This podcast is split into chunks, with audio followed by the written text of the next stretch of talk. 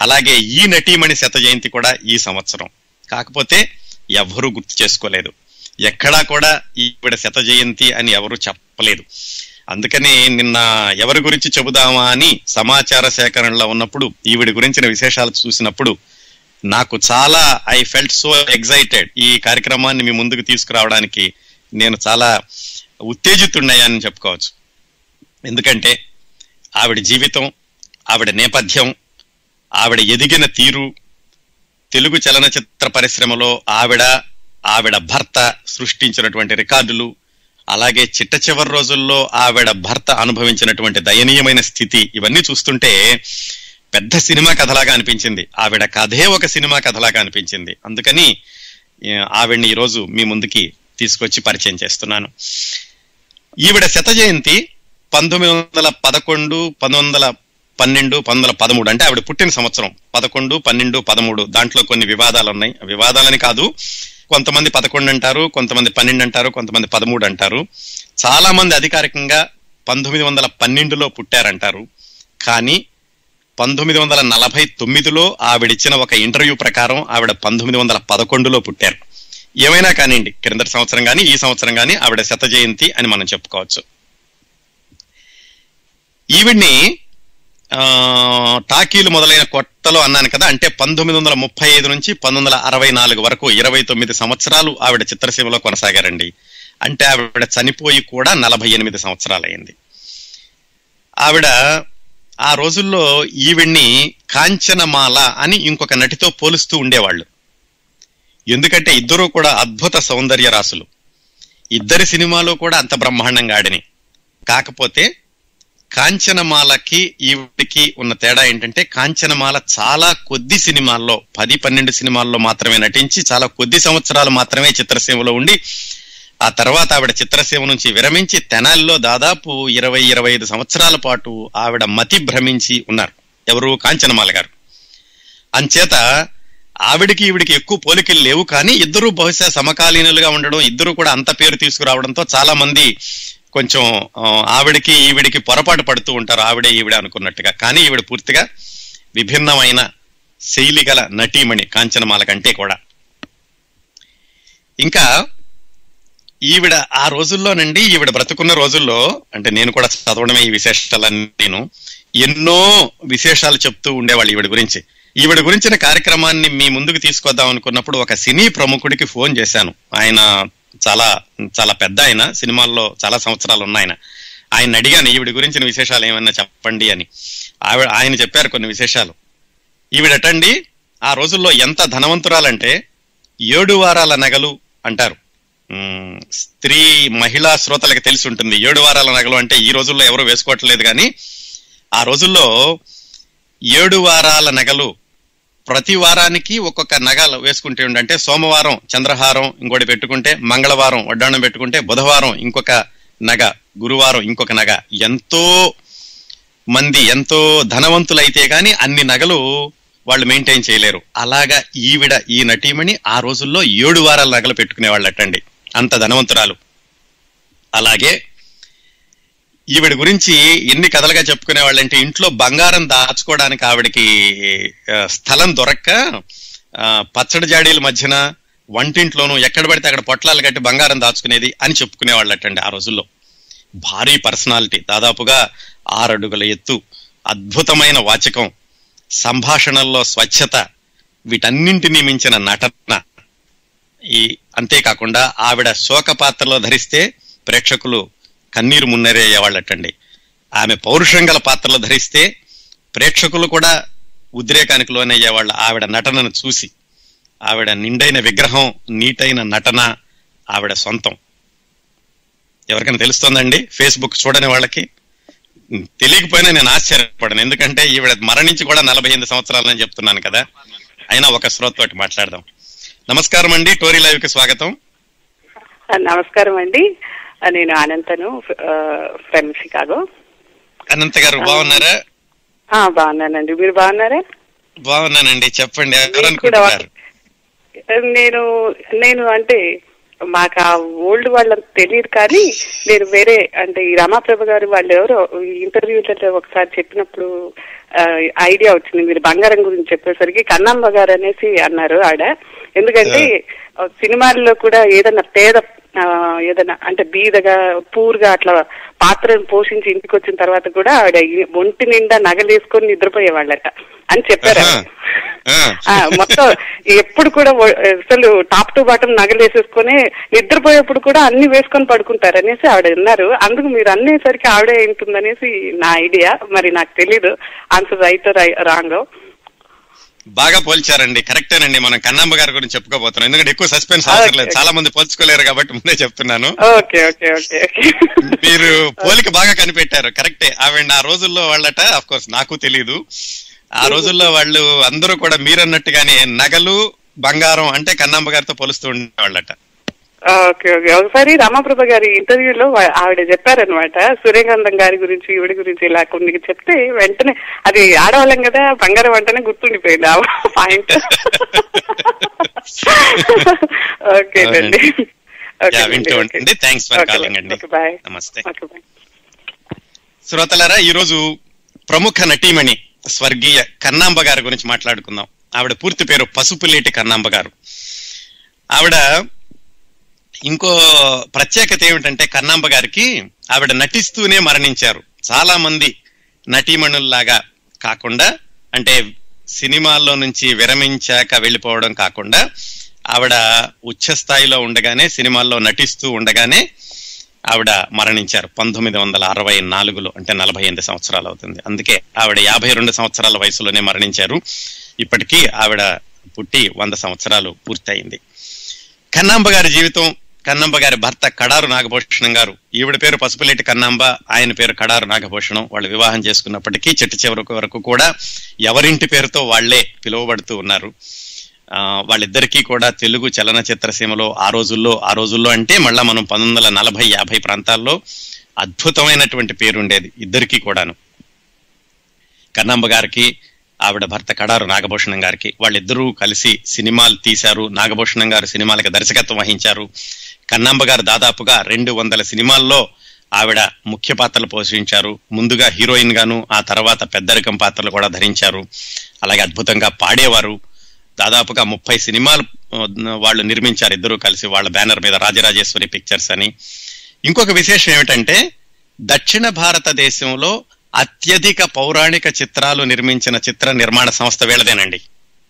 పౌరాణిక చిత్రాలు. వీళ్ళు నిర్మించిన సినిమాల్లో దాదాపుగా తొంభై ఐదు శాతం పౌరాణిక చిత్రాలు అన్నమాట. ఆ రికార్డు కూడా వీళ్ళకుంది. నమస్కారం అండి. టోరీ లవికి స్వాగతం. హలో. హలో. నమస్కారం అండి. నమస్కారం అండి. మీ పేరు చెప్తారా? హలో. నా పేరు మహిత అండి ఆస్ట్రేలియా నుంచి. చెప్పండి.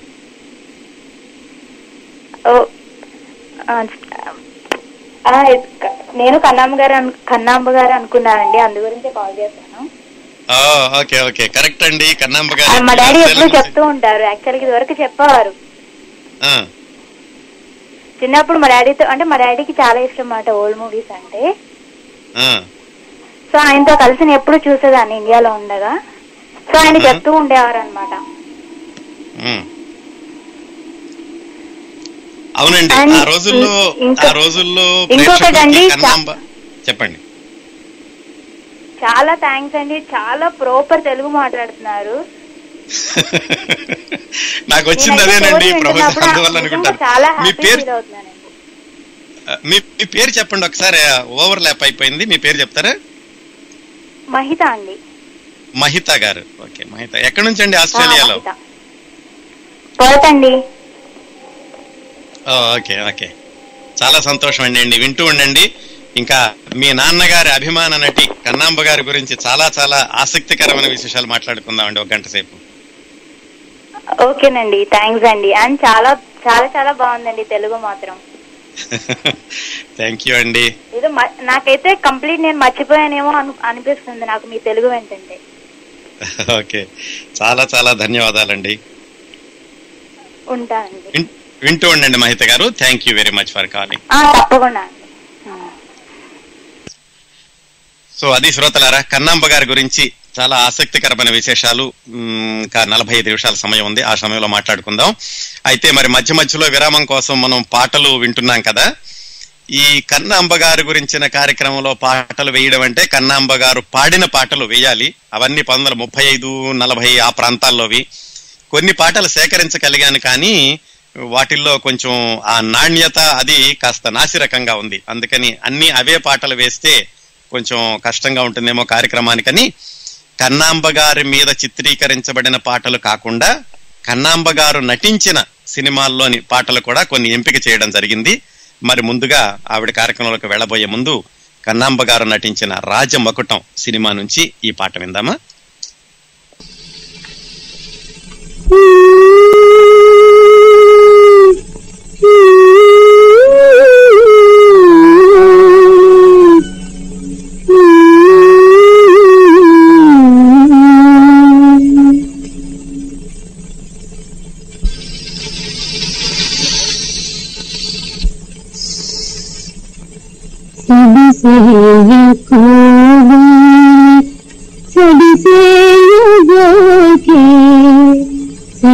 dư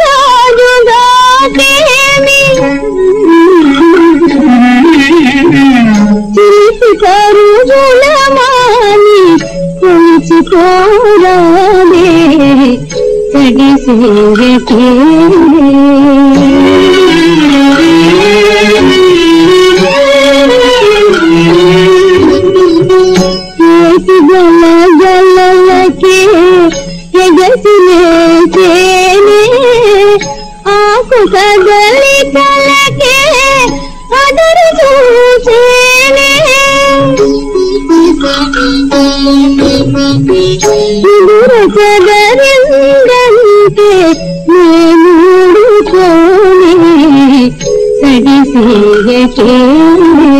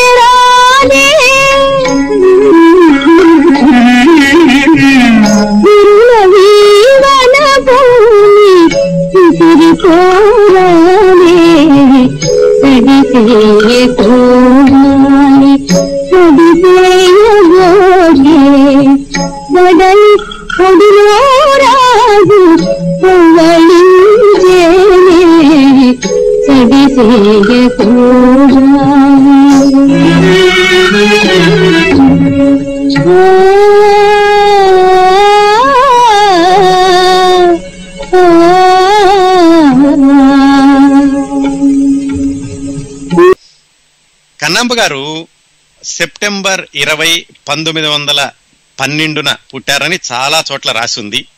కొంతమంది జూన్ ఆరు పంతొమ్మిది వందల పది అంటారు. మరికొంతమంది అక్టోబర్ ఐదు పంతొమ్మిది వందల పదకొండు అంటారు.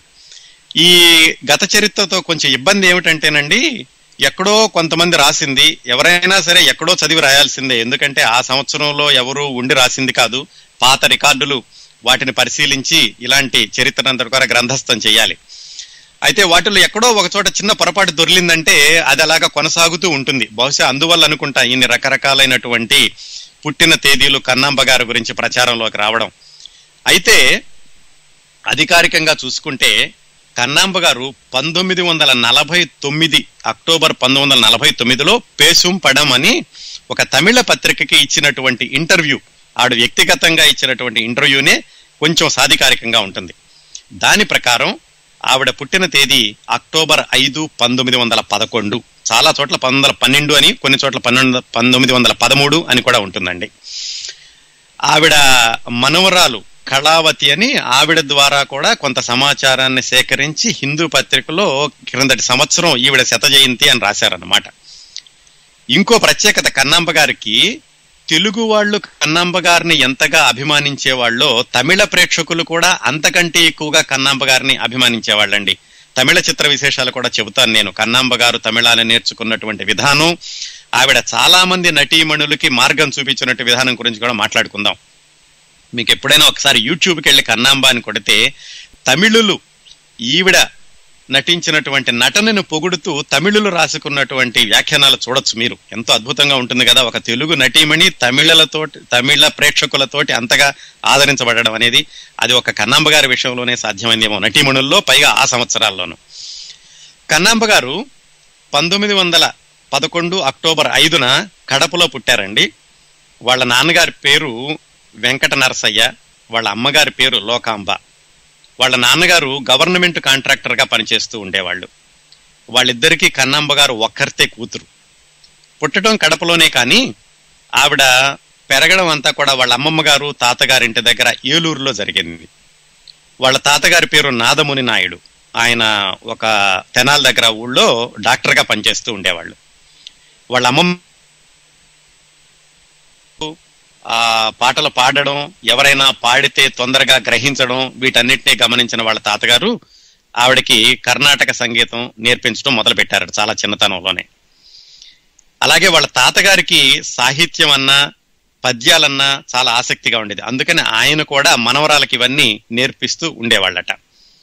దాదాపుగా పదమూడు సంవత్సరాల వయసు నుంచే ఆవిడ స్టేజ్ నాటకాల్లో చిన్న చిన్న పాత్రలు వేస్తూ ఉండేవాళ్ళట.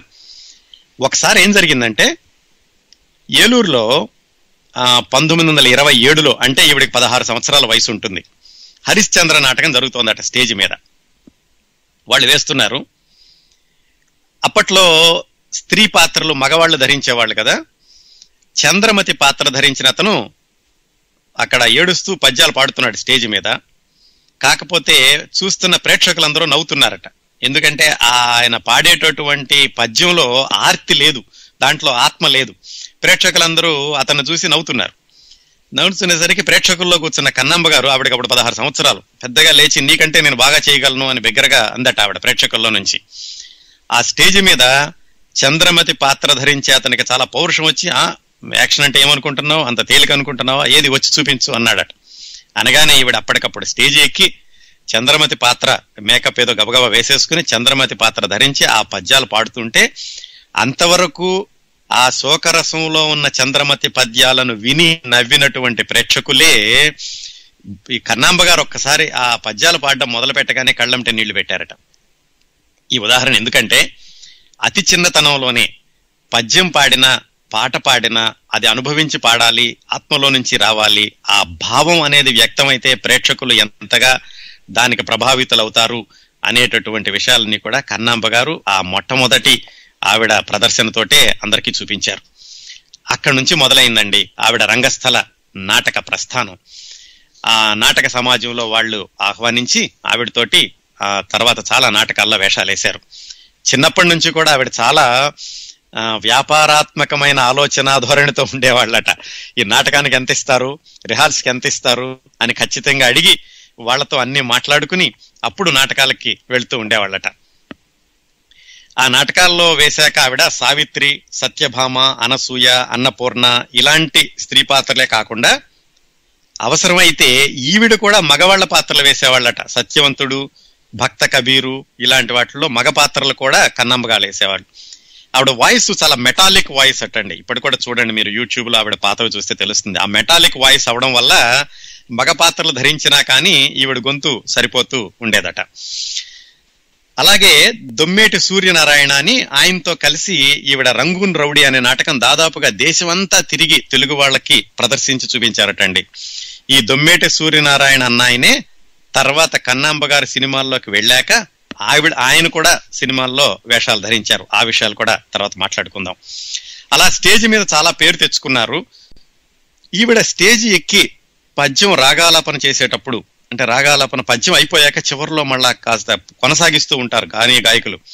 అలాంటిది చేసేటప్పుడు ఈవిడ చేసే రాగాలాపనకి ప్రేక్షకులు హర్షాతిరేకంతో చప్పట్లు కొడుతూ ఉండేవాళ్ళటండి. ఇదిగో ఇప్పుడే వినబోతున్నా ఆవిడ మొట్టమొదటి సినిమాలో పద్యం ఈ నా వ్యాఖ్యానం అయ్యాక వింటారు. చూడండి దాంట్లో ఎలా ఆలాపన చేసేవాళ్ళు. ఇదంతా పంతొమ్మిది వందల ఇరవై ఏడు పంతొమ్మిది వందల ముప్పై సంగతుల్లో అండి మనం మాట్లాడుకునేది అంటే ఎనభై సంవత్సరాల క్రిందటి సంగతులు. ఇంకా ఆవిడ పద్యం పాడితే అసలు వన్స్ మోర్ కొట్టకుండా ఉండేవాళ్ళు కాదట ప్రేక్షకులు ఆ రోజుల్లోనూ. ఆ రోజుల్లో సినిమా పాటలు ఇంకా ఎక్కువగా ప్రసిద్ధి పొందలేదు. ఎందుకంటే పంతొమ్మిది వందల ముప్పై ఒకటిలో కదా మన టాకీ మొదలైంది. అందుకని ప్రైవేటు రికార్డులు ఎక్కువగా గ్రామ్ఫోన్ రికార్డులుగా విడుదలవుతూ ఉండేవి. వాటిల్లో కన్నాంబ గారు పాడిన కృష్ణం భజ రాధ అనే రికార్డు ఆ రోజుల్లో ఆంధ్రదేశాన్ని ఉర్రూతలోగించిందటండి సినిమా పాటల కంటే కూడా. అలా గాయనిగా రంగస్థల నటీమణిగా కన్నాంబ గారు తన విజయ యాత్రను దాదాపుగా ఏడెనిమిది సంవత్సరాలు కొనసాగించారు. అలా ఆవిడ స్టేజ్ మీద నడు వేస్తూ ఉండగా ఏమైందంటే పంతొమ్మిది వందల నలభై పంతొమ్మిది వందల ముప్పై ఐదు ప్రాంతాల్లో పంతొమ్మిది వందల ముప్పై ఒకటిలో టాకీ మొదలైంది. పంతొమ్మిది వందల ముప్పై నాలుగు ముప్పై ఐదు ప్రాంతాల్లో హరిశ్చంద్ర తెలుగు సినిమా దాన్ని తీసేటప్పుడు కన్నాంబ గారిని వాళ్ళు సంప్రదించడం జరిగింది. అది ఎలా జరిగిందంటే ఆ హరిశ్చంద్ర సినిమా తీసిన ఆయన పేరు అంటే సినిమాకి దర్శకత్వం వహించిన ఆయన పేరు పి పుల్లయ్య గారు. అధికారికంగా అయితే రాజోపాధ్యాయ అని ఉంటుంది దర్శకుడు. కానీ చాలా వరకు కూడా పి పుల్లయ్య గారే దానికి దర్శకత్వ బాధ్యతలు దర్శకత్వ శాఖని నిర్వహించారు. అందుకని దాదాపుగా పి పుల్లయ్య గారే దర్శకుడు అని చెప్తూ ఉంటారు. ఆయన స్టార్ కంబైన్స్ అని ఒక ఫిలిం నిర్మాణ సంస్థని మొదలుపెట్టి పి పుల్లయ్య గారు రామయ్య గారిని ఇంకొక ఆయన మరికొంతమంది మిత్రులు వీళ్ళందరూ కలిసి స్టార్ కంబైన్స్ అని ఒక చిత్ర నిర్మాణ సంస్థను ప్రారంభించారు. పంతొమ్మిది వందల ముప్పై నాలుగులో. వాళ్ళు హరిశ్చంద్ర అనే సినిమా తీయాలనుకున్నారు. దాంట్లో మరి ముఖ్యమైన పాత్ర చంద్రమతి. ఎవరు అంటే అప్పటికే వాళ్ళకి ఆంధ్రదేశంలో చంద్రమతిగా ఒక ఊపు పేస్తున్న కన్నాంబ గారి గురించి తెలిసింది. కన్నాంబ గారి ట్రూప్ బళ్ళారిలో ఆ నాటకాలు వేస్తున్నప్పుడు అక్కడికి వెళ్ళి ఆ నాటకం చూసి ఆవిడతో చెప్పారు అమ్మా మేము సినిమా తీస్తున్నాం మీరు మా సినిమాలో మీకు కన్న చంద్రమతి వేషం ఇస్తామని. అయితే ఆవిడ కండిషన్ పెట్టారు. నాకు రావడానికి అభ్యంతరం లేదండి అయితే మా ట్రూప్లో ఇరవై రెండు మంది ఉన్నారు. వాళ్ళందరినీ వదిలేసి నేను రాలేను. వాళ్ళందరికీ కూడా మీరు వేషాలు ఇవ్వాలి అని అడిగారు. మరి అప్పట్లో అసలు నటీమణులు దొరకడమే కష్టం.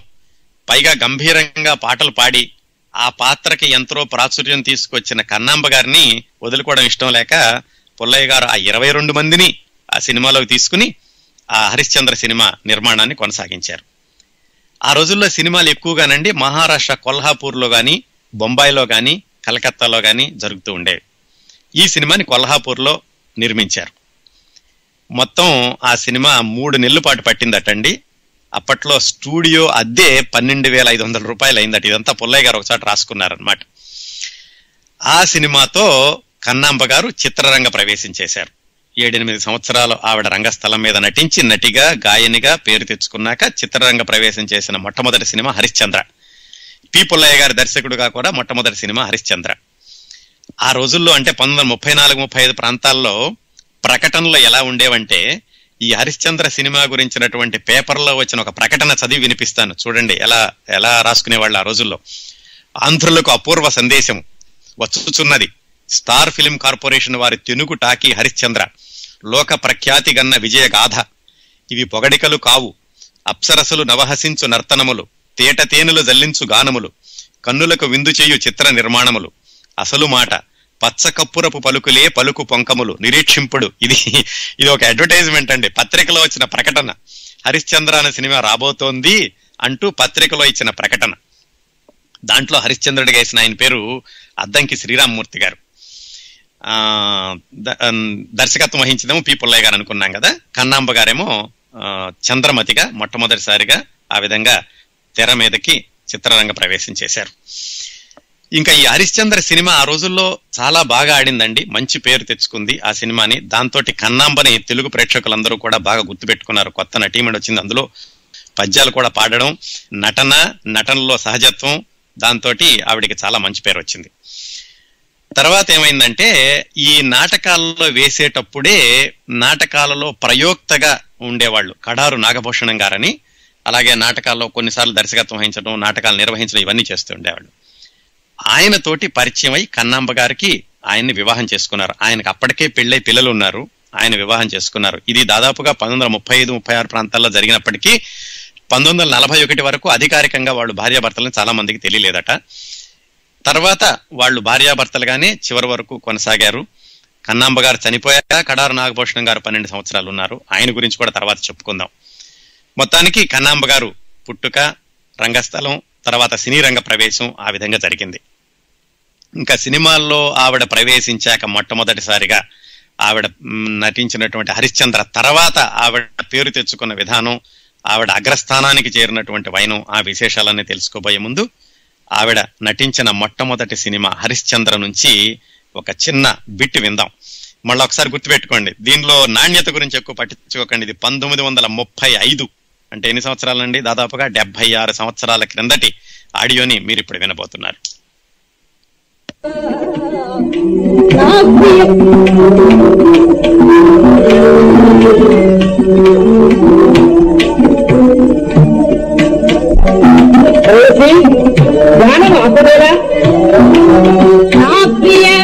నా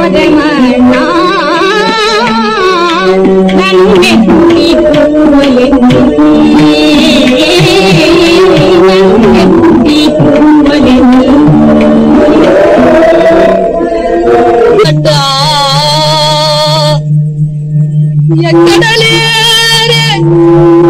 ఈన జనరక్షాదక్షులు ఈ దుఃఖపున్నట్టే ఈ నిశూలం కాపాడ. పుట్టించువాడు ఎట్టో ಬೆಟ್ಟಗಮಾನು ನಾಯನಡಿ ಪಂಗೆ ಒಂಬೈನದು ಪಟ್ಟೆಂಡನ್ನನು ಕಾಟಗಂಬೈ ಪಟ್ಟೆಂಡನ್ನನು ಕಾಟಗಂಬೈ ನಸೆಂಬಂಬೋರುನೇ ಮೇಲು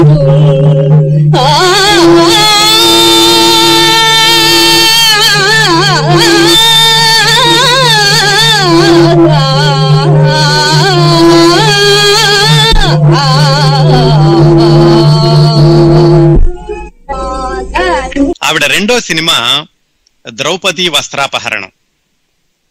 పంతొమ్మిది వందల ముప్పై ఐదులో హరిశ్చంద్ర వస్తే పంతొమ్మిది వందల ముప్పై ఆరు మార్చి పద్దెనిమిదో తారీఖున అంటే ఆ తరువాతి సంవత్సరమే ద్రౌపది వస్త్రాపహరణం అనే సినిమా వచ్చింది. దాంట్లో అప్పటికి తెలుగు టాకీలు మొదలై ఐదు సంవత్సరాలు అయిందండి అప్పట్లోనే ఈ సినిమాకున్న విశేషం ఏమిటంటే ద్రౌపది వస్త్రాపహరణం పేరుతో ఒక సినిమా ద్రౌపది మాన సంరక్షణం అనే పేరుతో ఇంకో సినిమా పోటాపోటీగా ఒకే కథతో తయారై ఒకేసారి విడుదలైనవి కన్నాంబ గారు నటించింది ద్రౌపది వస్త్రాపహరణం. ఆ పేర్లు చూస్తే ద్రౌపది వస్త్రాపహరణం కొంచెం నెగిటివ్గా ఉంటుంది. ద్రౌపది మాన సంరక్షణం పాజిటివ్గా ఉంటుంది. కాకపోతే ఏమైందంటే ద్రౌపది వస్త్రాపహరణమే బ్రహ్మాండంగా ఆడింది. ద్రౌపది మాన సంరక్షణం సరిగ్గా ఆడలేదు.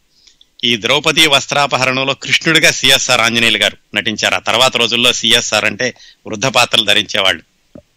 దేవదాసు మాయాబజారు ఆ సినిమాల్లో ఉన్నారు ఆయన. ఆయన కృష్ణుడిగా వేశారు.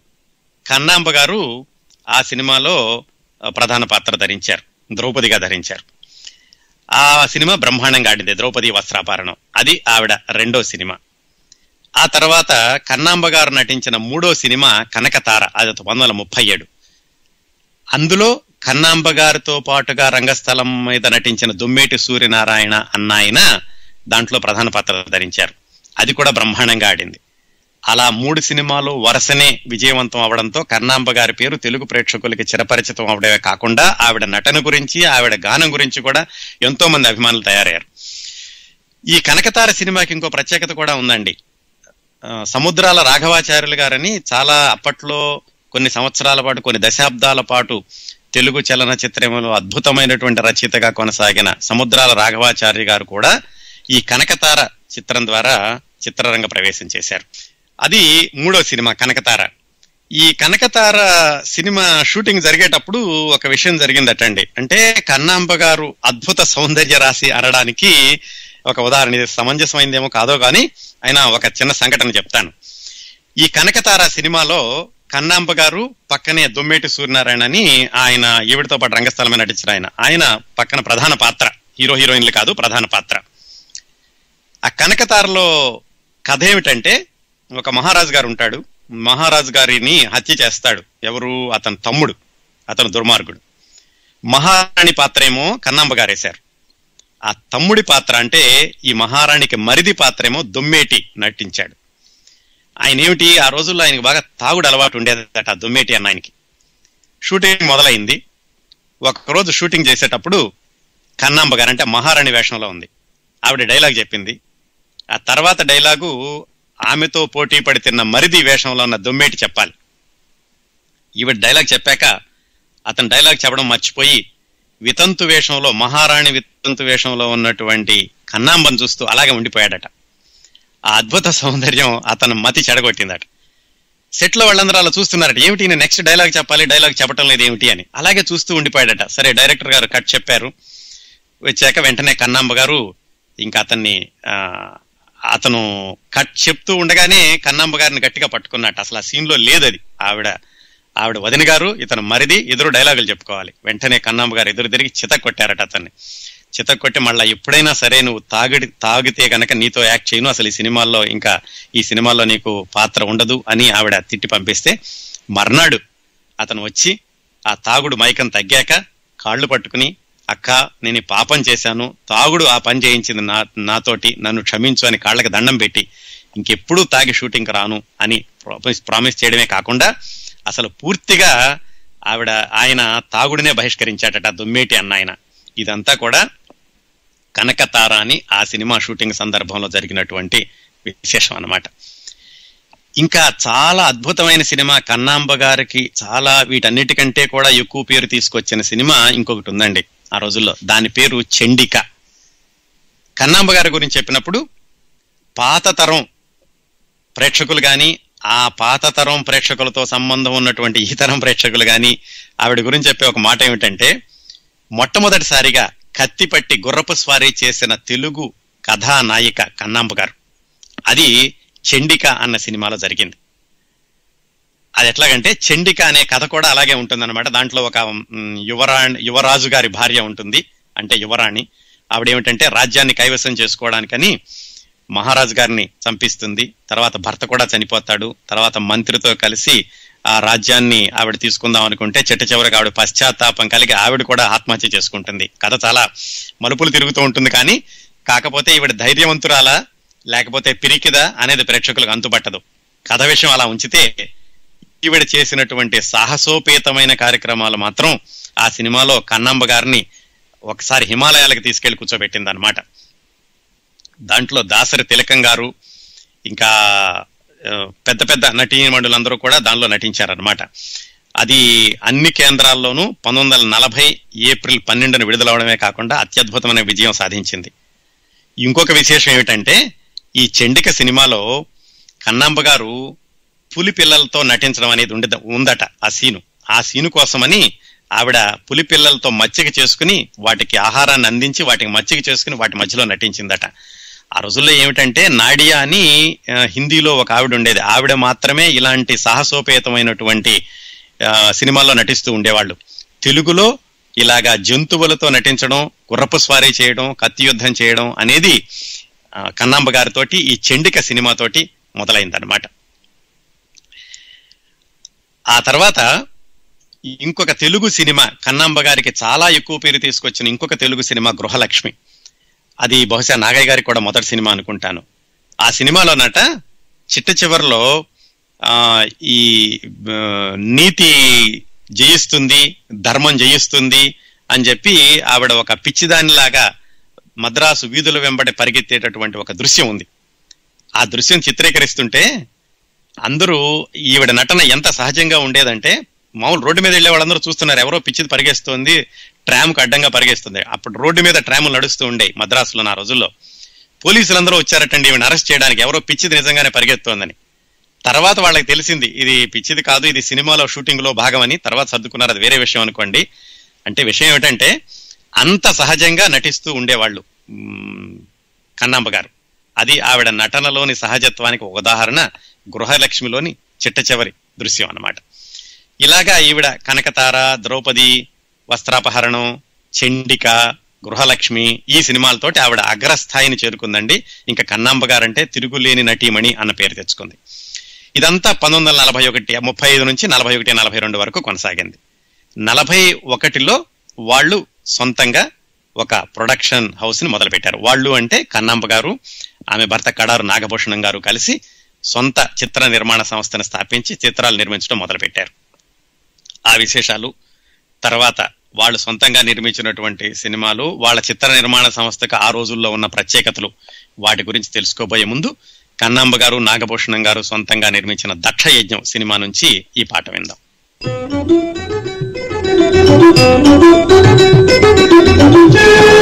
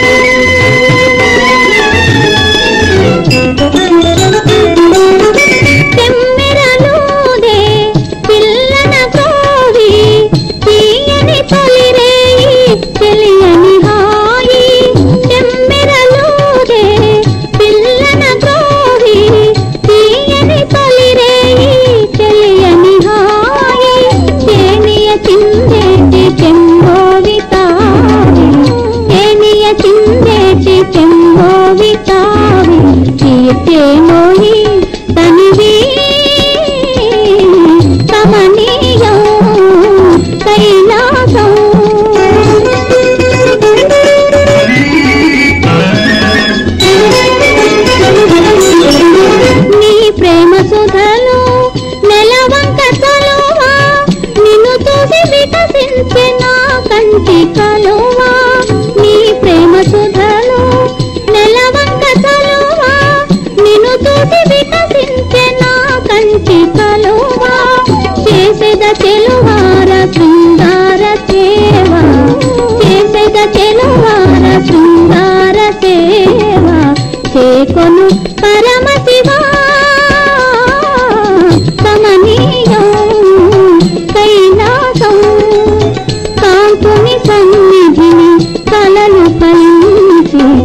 కవితలు పాడెను సంతోషం కమనీయం కైలాసం.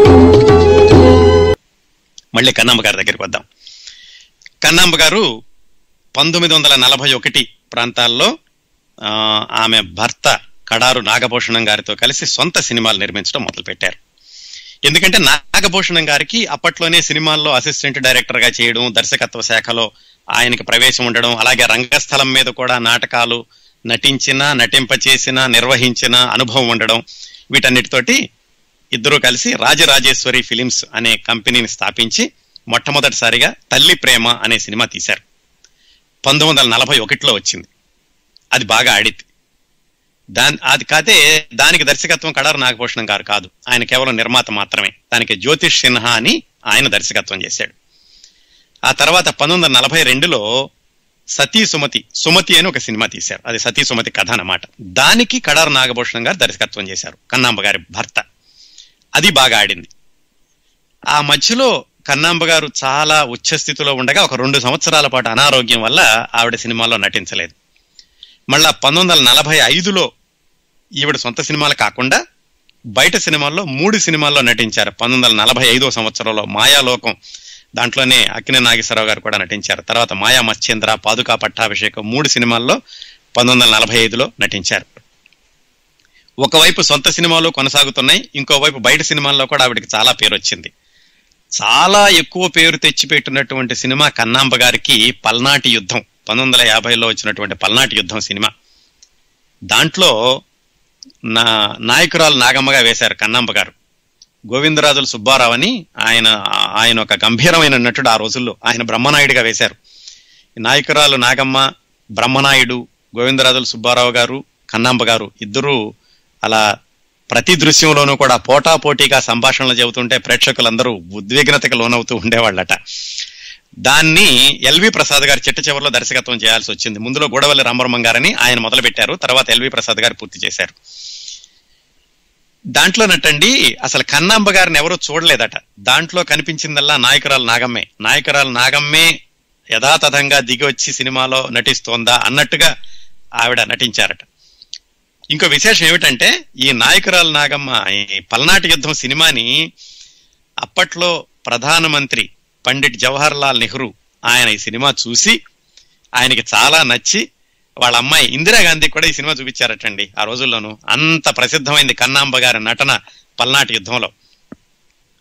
మళ్ళీ పదిహేను సంవత్సరాల తర్వాత పంతొమ్మిది వందల అరవై రెండులో అరవై ఆరులో ఇంకో పల్నాటి యుద్ధం వచ్చింది భానుమతి గారితోటి. కానీ అది అంత ఎక్కువగా విజయవంతం కాలేదు. ఎందుకంటే ప్రేక్షకులు ఎక్కువ సమయం కాలేదు. పదహారు సంవత్సరాలే కదా. అందరూ కూడా ఈ భానుమతి గారి నాగమ్మ పాత్రని కన్నాంబ గారి నాగమ్మ పాత్రతోటి పోల్చి చూసుకోవడం వల్ల అది బాగా తేలిపోయి ఆ సినిమా రెండోసారి సరిగ్గా ఆడకపోవడానికి కారణం మొట్టమొదటిసారి పల్నాటి యుద్ధం సినిమాలో కన్నాంబ గారు నటించినటువంటి నటన అని కూడా చెప్తూ ఉంటారు. ఇలా బయట సినిమాల్లో నటిస్తున్నారు దానిలోనూ వేస్తున్నారు. అలా జరుగుతూ ఉండగా మధ్యలో వీళ్ళకి ఏంటంటే పంతొమ్మిది వందల యాభై ఒకటిలో వీళ్ళకి కొంచెం చేదు సంఘటనలు జరిగినాయి. ఏమిటంటే వాళ్ళు తీసినటువంటి సొంత సినిమాలు పరాజయం పొందడం మొదలైంది. ఎలాగంటే పంతొమ్మిది వందల యాభై ఒకటిలో సౌదామిని అనే సినిమా తీశారు. అది సరిగా ఆడలేదు. మొట్టమొదటిసారిగా వాళ్ళకి పరాజయం పొందినటువంటి సొంత సినిమా. ఆ తర్వాత పేద రైతు అని పంతొమ్మిది వందల యాభై రెండులో ఇంకో సినిమా తీశారు. అది కూడా సరిగ్గా ఆడలేదు. దాంతో వీళ్ళ సొంత సినిమాలు కొంచెం ఇబ్బందుల్లో పడినాయి. ఆ సమయంలో ఆవిడ సతూ సతీ సక్కుబాయి అనే సినిమా తీయడానికి మొదలుపెట్టారు. అయితే అక్కడ ఒక చిన్న పొరపాటు జరిగింది ఆ సతీ సక్కుబాయి సినిమాలో.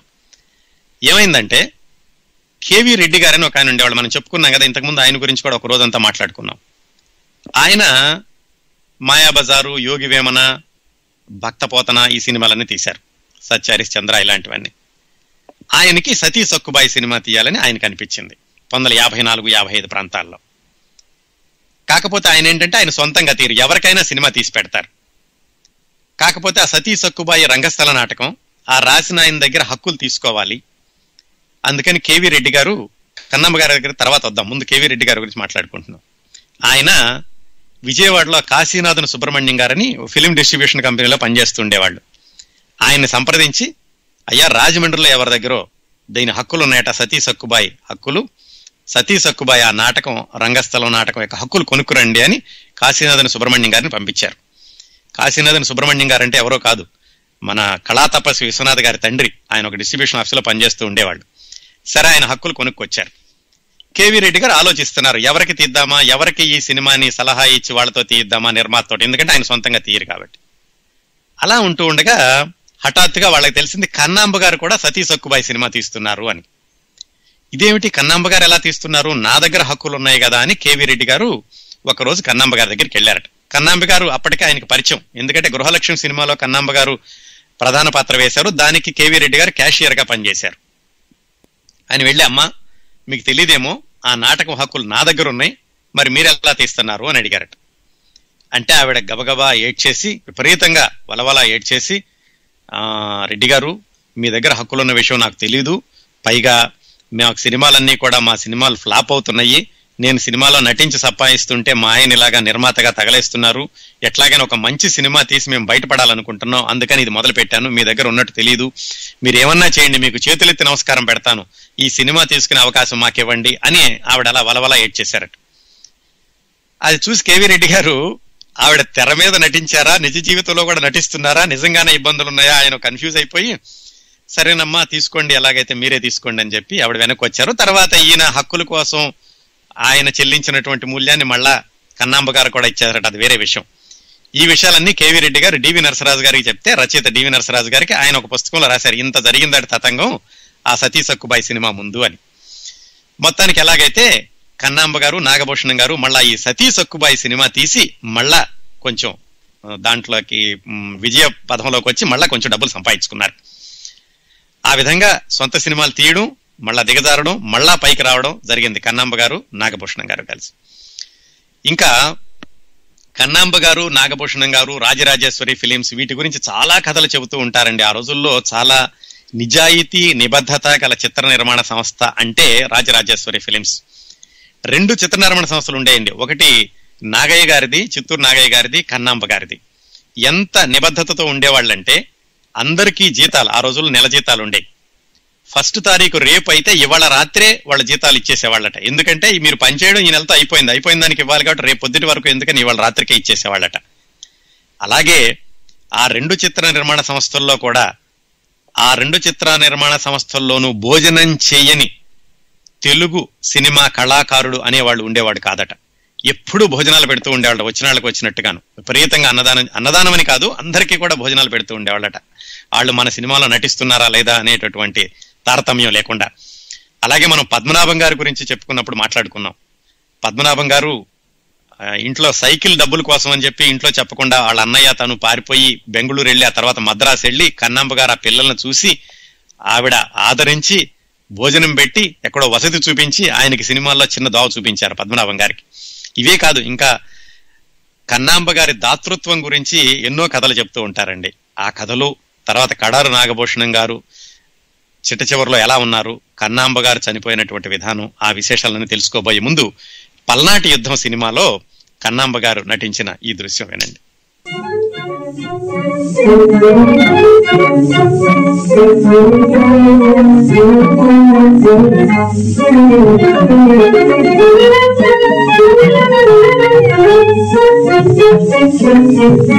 ఎవర దేవా నీవెవర బజా దేవా నీవెవర బజా దేవా నీవెవర బజా దేవా నీ నిజమేమి మహాదేవా నీ నిజమేమి మహాదేవా నీవెవర దేవా? కరుణానిధి నీ కనులను కంట కరుణానిధి నీ కనులను కంట కాలా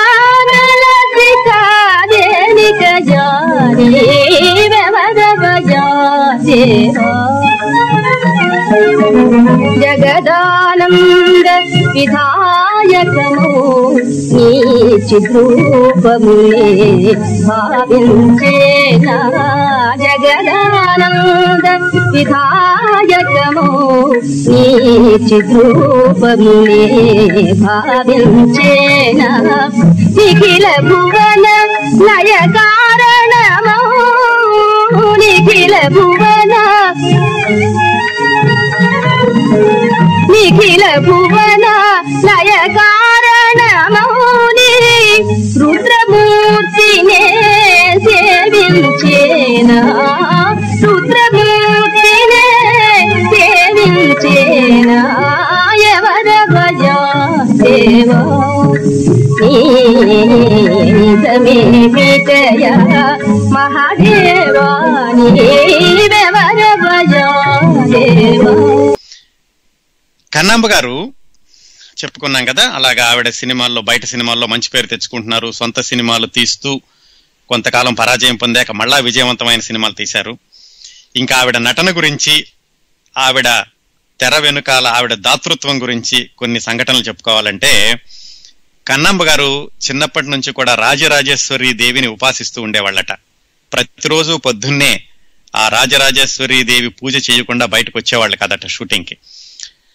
ఆవిడ ఒకసారి ఒక నాటక పరిషత్తు వాళ్ళు ఆవిడకి సన్మానం చేస్తుంటే ఇంటూరు వెంకటేశ్వరరావు గారిని ఒక పాత్రికేయుడు ఆయన్ని పిలిచి ఏమండి వాళ్ళు ఏదో మాట్లాడమంటున్నారు నాకు ఎక్కువగా రంగస్థలం మీద మాట్లాడే అలవాటు లేదు కేవలం నటించడం తప్ప ఏం మాట్లాడాలో తెలియట్లేదు ఏదైనా నాలుగు ముక్కలు రాసివ్వండి అన్నారట. ఆ జర్నలిస్ట్ గారు నాలుగు ముక్కలు రాసిచ్చారు. చాలా ఇది మామూలుగా ట్రెడిషనల్గా మీ ఆదరాభిమానాలు నాకు శ్రీరామ రక్ష ఇంకా ముందు కూడా ఇలాగే ఉంటాయనుకుంటున్నాను నన్ను ఆదరించి అభిమానిస్తున్న మీకు అందరు కృతజ్ఞతలు. ఇలాగ ఏవో పడికట్టు పదాలతో రాసిచ్చారు. అది తీసుకుని కన్నాంబ గారు వెళ్ళారు. కన్నాంబ గారి సన్మానం అయిపోయింది. ఈ కాగితం ఎక్కడ పోయిందో అసలు ఆవిడ ఆ కాగితం కూడా చూడలేదు. చూడకుండా ఒక గంట సేపు అనర్ఘళంగా మాట్లాడారట. అసలు తెలుగు నాటక రంగం ఎలా పుట్టింది ఎలా పెరిగింది దానిలో ఉన్న విశిష్టతలు ఏమిటి సంస్కృత నాటకాల ప్రభావం తెలుగు నాటకాల మీద ఎలా ఉంది ఇలాంటివన్నీ ఆవిడ చెప్పారటండి గంట సేపు. ఈయన కూడా ఉన్నాడు చెప్పి ఈ రాసిచ్చిన ఆయన కూడా ఆశ్చర్యపడట ఏమిటిది? నేను రాసిచ్చింది పక్కన పడేసి ఇంత మాట్లాడారు అసలు మాట్లాడలేను అంటేనే కదా నేను రాసిచ్చాను అని అనుకున్నారట ఆయన. దిగొచ్చాక ఎమ్మ మీరు అద్భుతంగా మాట్లాడారు. మరి నాతో అలా అన్నారేమిటి? నేను మాట్లాడలేనంటే నేను నాలుగు మాటలు రాసిచ్చాను కదా అంటే ఆవిడ అన్నారట నేను అసలు ఏం మాట్లాడానో నాకు తెలియదండి. నా ఆరాధ్య దేవత రాజరాజేశ్వరి దేవి నా నోట వెంట ఇదంతా పలికించింది అని చెప్పారట ఆవిడ. ఈ రాసిచ్చిన ఆయన ఆశ్చర్యపోయాడట నిజానికి ఆ రోజు ఆవిడ చేసినటువంటి గంటసేపు ప్రసంగం కూడా ఒక సిద్ధాంత గ్రంథం లాగా ఒక రీసెర్చ్ టాపిక్ లాగా ఉంటుంది. అంత అద్భుతంగా మాట్లాడారు కన్నంబ గారు అని ఆ పాత్రికేయుడు ఒక చోట ఇంటర్వ్యూలో చెప్పుకున్నారు. ఇంకా కన్నాంబ గారి దాతృత్వానికి ఉదాహరణలు. చెప్పాను కదా ఆవిడ కంపెనీలో నెలాఖరు రోజుల్లోనే అందరికీ డబ్బులు ఇచ్చేసేవాళ్ళు. అలాగే అందరూ కూడా అందరికీ భోజనాలు పెడుతూ ఉండేవాళ్ళు. ఎవరు వచ్చినా కానీ మా దాంట్లో నటిస్తున్నారనేది లేకుండా. అంతేకాకుండా ఆవిడ దాతృత్వానికి ఒక రెండు ఉదాహరణలు చెప్పారు. ఆయనకి చాలా దగ్గర బంధువు అయినటువంటి ఒక బంధువు యొక్క అబ్బాయి ఆయన రాసుకున్న అనుభవాల్లో ఈవిడ దాతృత్వాన్ని గురించి రెండు ఉదాహరణలు చెప్పారు. ఒకసారి వీళ్ళ సొంత సినిమా శ్రీకృష్ణ మాయా అని ఆ సినిమా అవుట్డోర్ షూటింగ్కి మద్రాసుకు దగ్గరలో వండలూరు అని అక్కడ ఉంది అక్కడికి వెళుతున్నారట. వెళుతుంటే కన్నాంబ గారు ప్రయాణిస్తున్నటువంటి కారు రేడియేటరు బాగా వేడెక్కడంతో అక్కడ అది ఫెయిల్ అయింది. చుట్టుపక్కల ఎవరు మ- మనుషులు లేరు. విపరీతమైనటువంటి వేసవి మండు టెండ. అక్కడ ఆగిపోతే ముందులో డ్రైవ్ ఈవిడ వెనకాల కూర్చున్నారు. డ్రైవర్ పక్కనే ప్రొడక్షన్ మేనేజర్ ఉన్నాడు. ఆయన దిగి ఎవరైనా నీళ్ళు ఇస్తారేమో కనీసం రేడియేటర్ చల్లబడడానికి నీళ్ళు పోద్దామని చూస్తుంటే ఎవరో ఒక పేద అమ్మాయి కడవతో నీళ్ళు మోసుకుని వెళ్తుందట మంచి నీళ్ళు గబగబా అమ్మ- అమ్మాయి దగ్గరికి వెళ్ళి బతిమాలి తీసుకొచ్చి ఆ నీళ్ళు పోసి రేడియేటర్ని చల్లార్చి కారు స్టార్ట్ అయిందట. ప్రొడక్షన్ మేనేజర్ ఏం చేశాడు?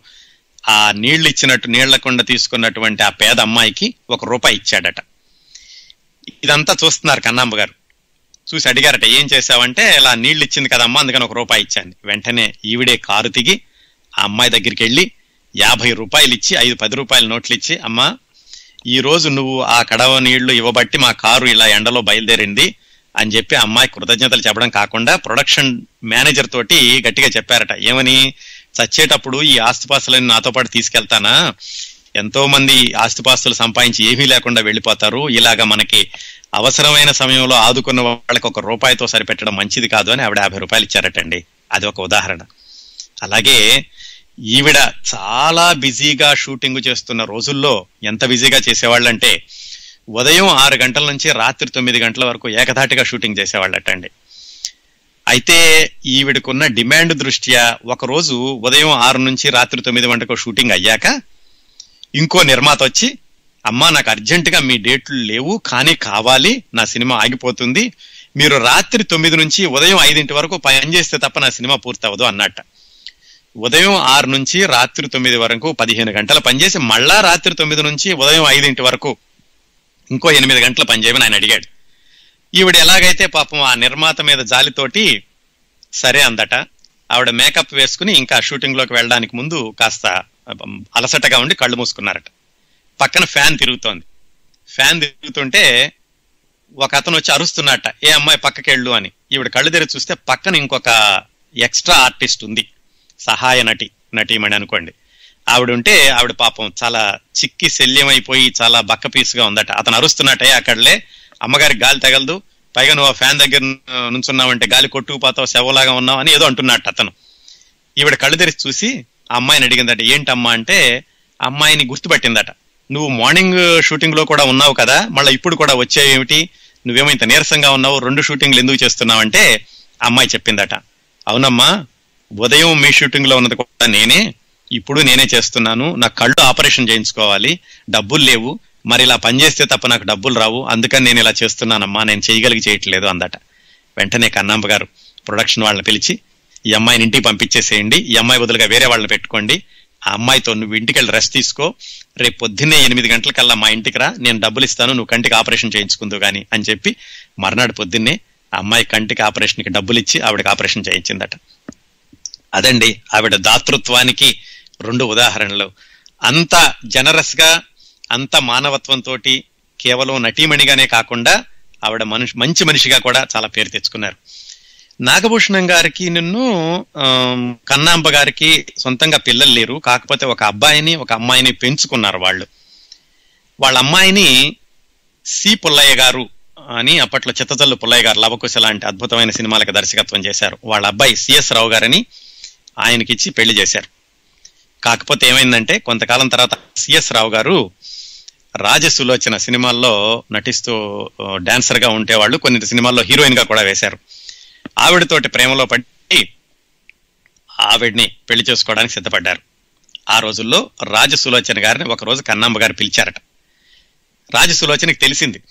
ఇలా కన్నాంబ గారు పిలుస్తున్నారు. ఎందుకంటే కన్నాంబ గారి అమ్మాయే ఆవిడ ప్రేమిస్తున్నటువంటి సిఎస్ రావు గారి భార్య. భయపడుతూ భయపడుతూ వెళ్ళారట. వెళితే కన్నమ్మ గారు పిలిచి చెప్పారట అమ్మా విషయం నాకు తెలిసింది. మా అల్లుడు నిన్ను ప్రేమిస్తున్నట్టుగా తెలిసింది. నేను మరి మా అమ్మాయికి అతనితోటి కాపురం చేసే అదృష్టం లేదనుకుంటాను. మీరిద్దరూ పెళ్ళి చేసుకోండి అని చెప్పారట. ఇదంతా కూడా రాజసులోచన గారు ఒక పాత్రికేయుడికి చెప్పారు. చెప్పి ఆవిడ ఆవిడేవో తిడతారేమో నన్ను చెడపడ చెడామడా వాయిస్తారేమో అనుకున్నాను. ఇలా పెద్ద మనసుతోటి మమ్మల్ని ఇద్దరిని పెళ్ళి చేసుకోమని దీవించారు అని అంత జనరస్గా ఉంటూ ఉండేవాళ్ళ దాతృత్వమే కాకుండా మానవత్వంతో కూడా ఆవిడ ఇంకానండి ఇందాక చెప్పుకున్నాం కదా తమిళంలో కూడా ఈవిడ యొక్క నటనకి జోహార్లు చెప్పేటువంటి ప్రేక్షకులు చాలా మంది ఉండేవాళ్ళు అని కన్నగి అని ఒక సినిమా. తమిళ ప్రేక్షకులు ఇప్పటికీ కూడా కన్నగి అంటే కన్నాంబ కన్నాంబ అంటే కన్నగి అని గుర్తు తెచ్చుకుంటూ ఉంటారు.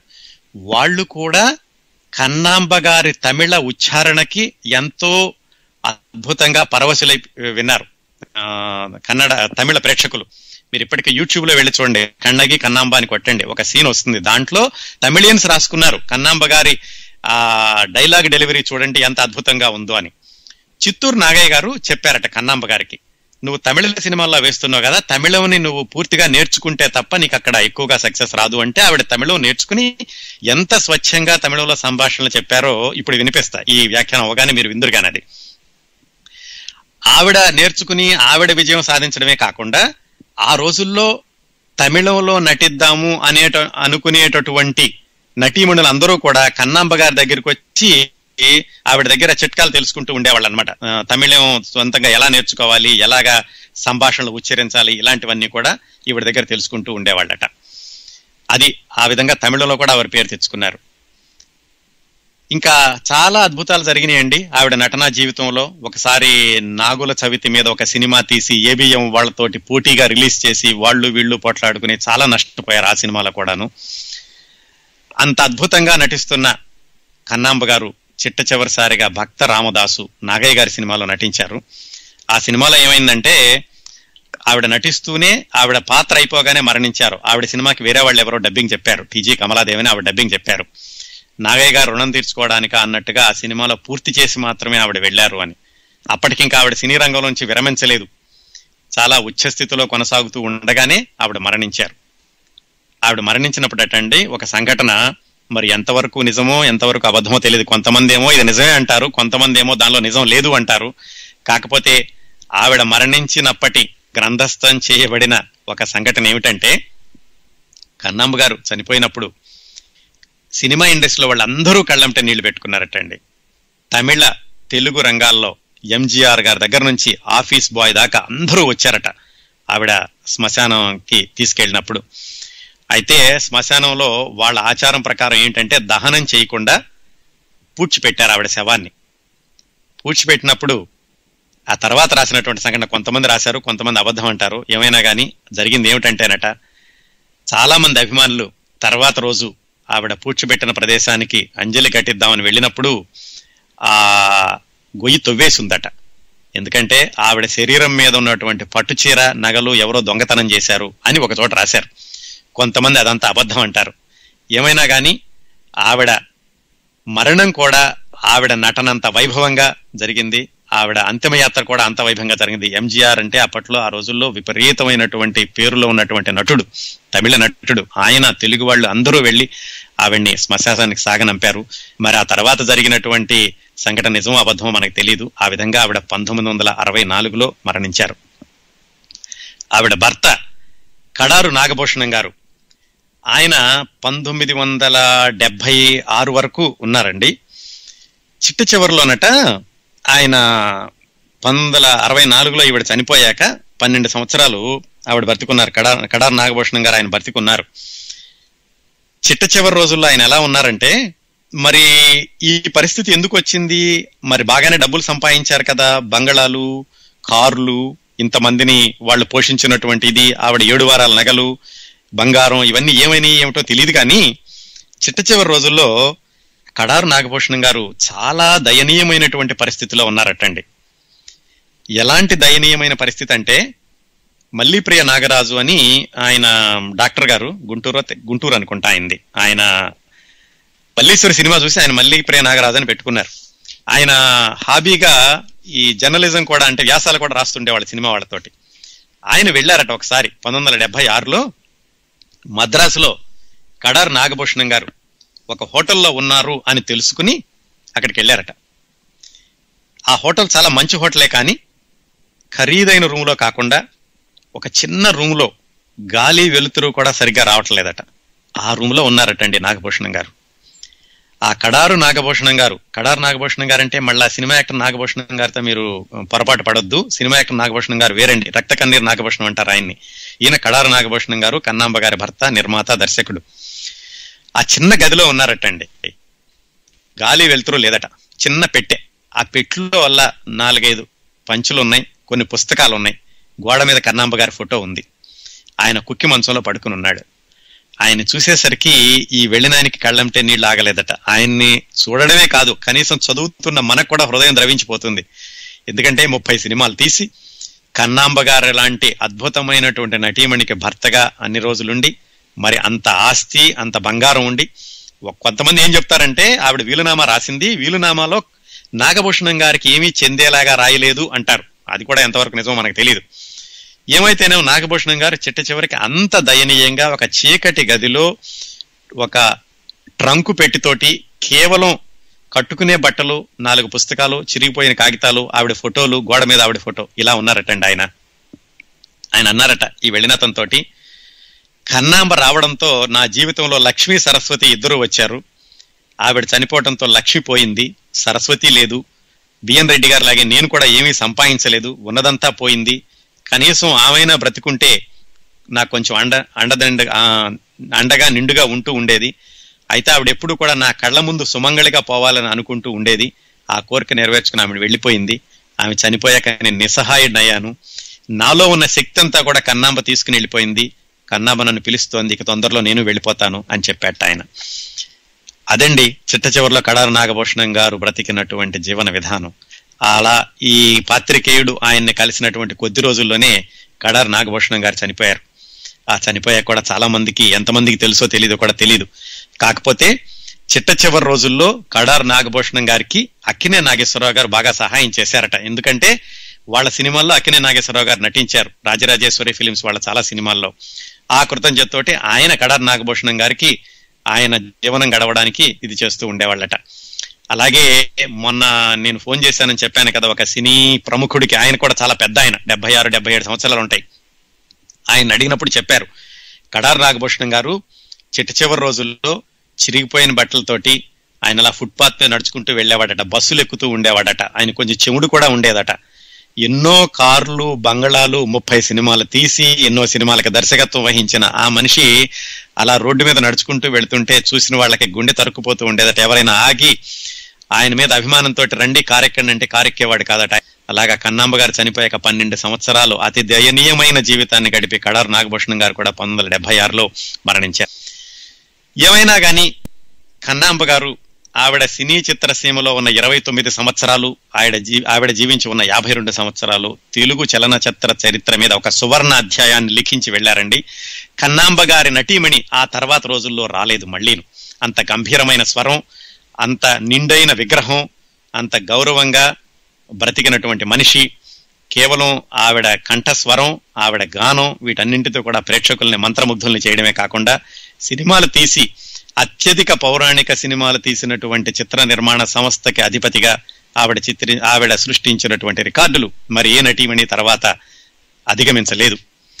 అదండి ఆవిడ శత జయంతి సందర్భంగా కన్నాంబ గారి గురించిన కొన్ని విశేషాలు మీకు అందించగలిగాను కన్నాంబ గారు ఆ కన్నగి సినిమాలో ఆవిడ ఆ, నటించినటువంటి ఒక చిత్రంలో నుంచి ఆ ఒక దృశ్యంలో నుంచి ఆవిడ తమిళ సంభాషణలు విందాం ఇది విన్నాక మనం సాహితీ కామెడీలోకి వెళ్దామండి பணித்த சிபி சக்கரவர்த்தியும் இளம் கன்றுக்காக தன் ஒரே மகன் மீது தேரை ஓட்டிய மனுநீதி சோழனும் வாழ்ந்த பூம்புகார் தான் என் நகரம் அங்கு பெருங்குடி வணிகன் மாசாத்துவான் மகன் ஒருவன் விதிப்பையினால் ஏழையாகி வியாபாரம் செய்யும் நோக்கத்துடன் இந்த நகரை அடைந்து தன் மனைவியின் சிலம்பை விலை கூறுகையில் அவன் அநியாயமாக கொல்லப்பட்டான். அந்த அபாகியவானின் பெயர் கோவலன். நான் அவன் மனைவி. என் பெயர் கண்ணகி. கோவலம் ஆம் மகாராஜா. நம் தேவியாரின் சிலம்பை திருடினவன். கோவலம் ஆம் கோவலன். அரசே உன்னால் தான் அவன் கொல்லப்பட்டான். உன் பெயர் பாபியா. ஆழ நிறைந்த துக்கத்தில் அறிவு குலைந்து பேசுவதா? சேச்சே கல்வனை கொன்றதில் தவறொன்றும் இல்லையே அது மன்னனின் குற்றம். கள்வன் ஆஹா. என்ன நீதி என்ன தர்மம் என்ன நடுநிலைமை? வேண்டே உன் நீதி விசித்திரமானது. அதிலும் விசித்திரமானது உன் பேச்சு. பிரபு எனக்கு பயமாக இருக்கிறது. இது கோழைத்தனம். அம்மா நீதியின் நேர்மையை நினையாமல் நீ பேசுகிறாய். வழங்கப்பட்ட நியாயத்தின் வரலாறு அறியாமல் வாய்க்கு வந்தபடி பேசுகிறாய் உன் கணவனை பார்த்தேன். அது மட்டுமில்லை விசாரித்தேன். அதன் பிறகே ஆகியிட்டேன் பார்த்தீரா? என் பதியை பார்த்தீரா? களங்கமற்ற முகத்தை பார்த்தும் கூட கள்வன் என்று கூற உமது கருத்து எப்படி துணிந்தது பிரபு? உருவத்தில் யோகிகளாகவும் உள்ளத்தில் போகிகளாகவும் எத்தனை பேர்கள் இருக்கிறார்களே. அப்போது உருவத்தில் போகிகளாகவும் உள்ளத்தில் யோகிகளாகவும் இருப்பவர்களை நீங்கள் பார்த்ததில்லையோ? நன்று நன்று நன்று உங்கள் நீதியின் நேர்மை. தேர் விசாரித்துத்தான் தீர்ப்பு கூறினேன். உன் கணவன் கள்வன் கள்வன் தான் என் கணவன் கல்வன் கட்டின மனைவியின் காற்சிலம்பை விற்க வந்தவன் கல்வன் தன் கைப்பொருளை விலை கூற வந்தவன் கல்வன் இந்த நியாயம் எந்த நீதிக்கும் அப்பாற்பட்டது வேண்டே நல்லது. கோவலனிடம் இருந்த சிலம்பு உன் சிலம்பு என்று கூறுகிறான் ஏன்? அதில் சந்தேகம் என்ன?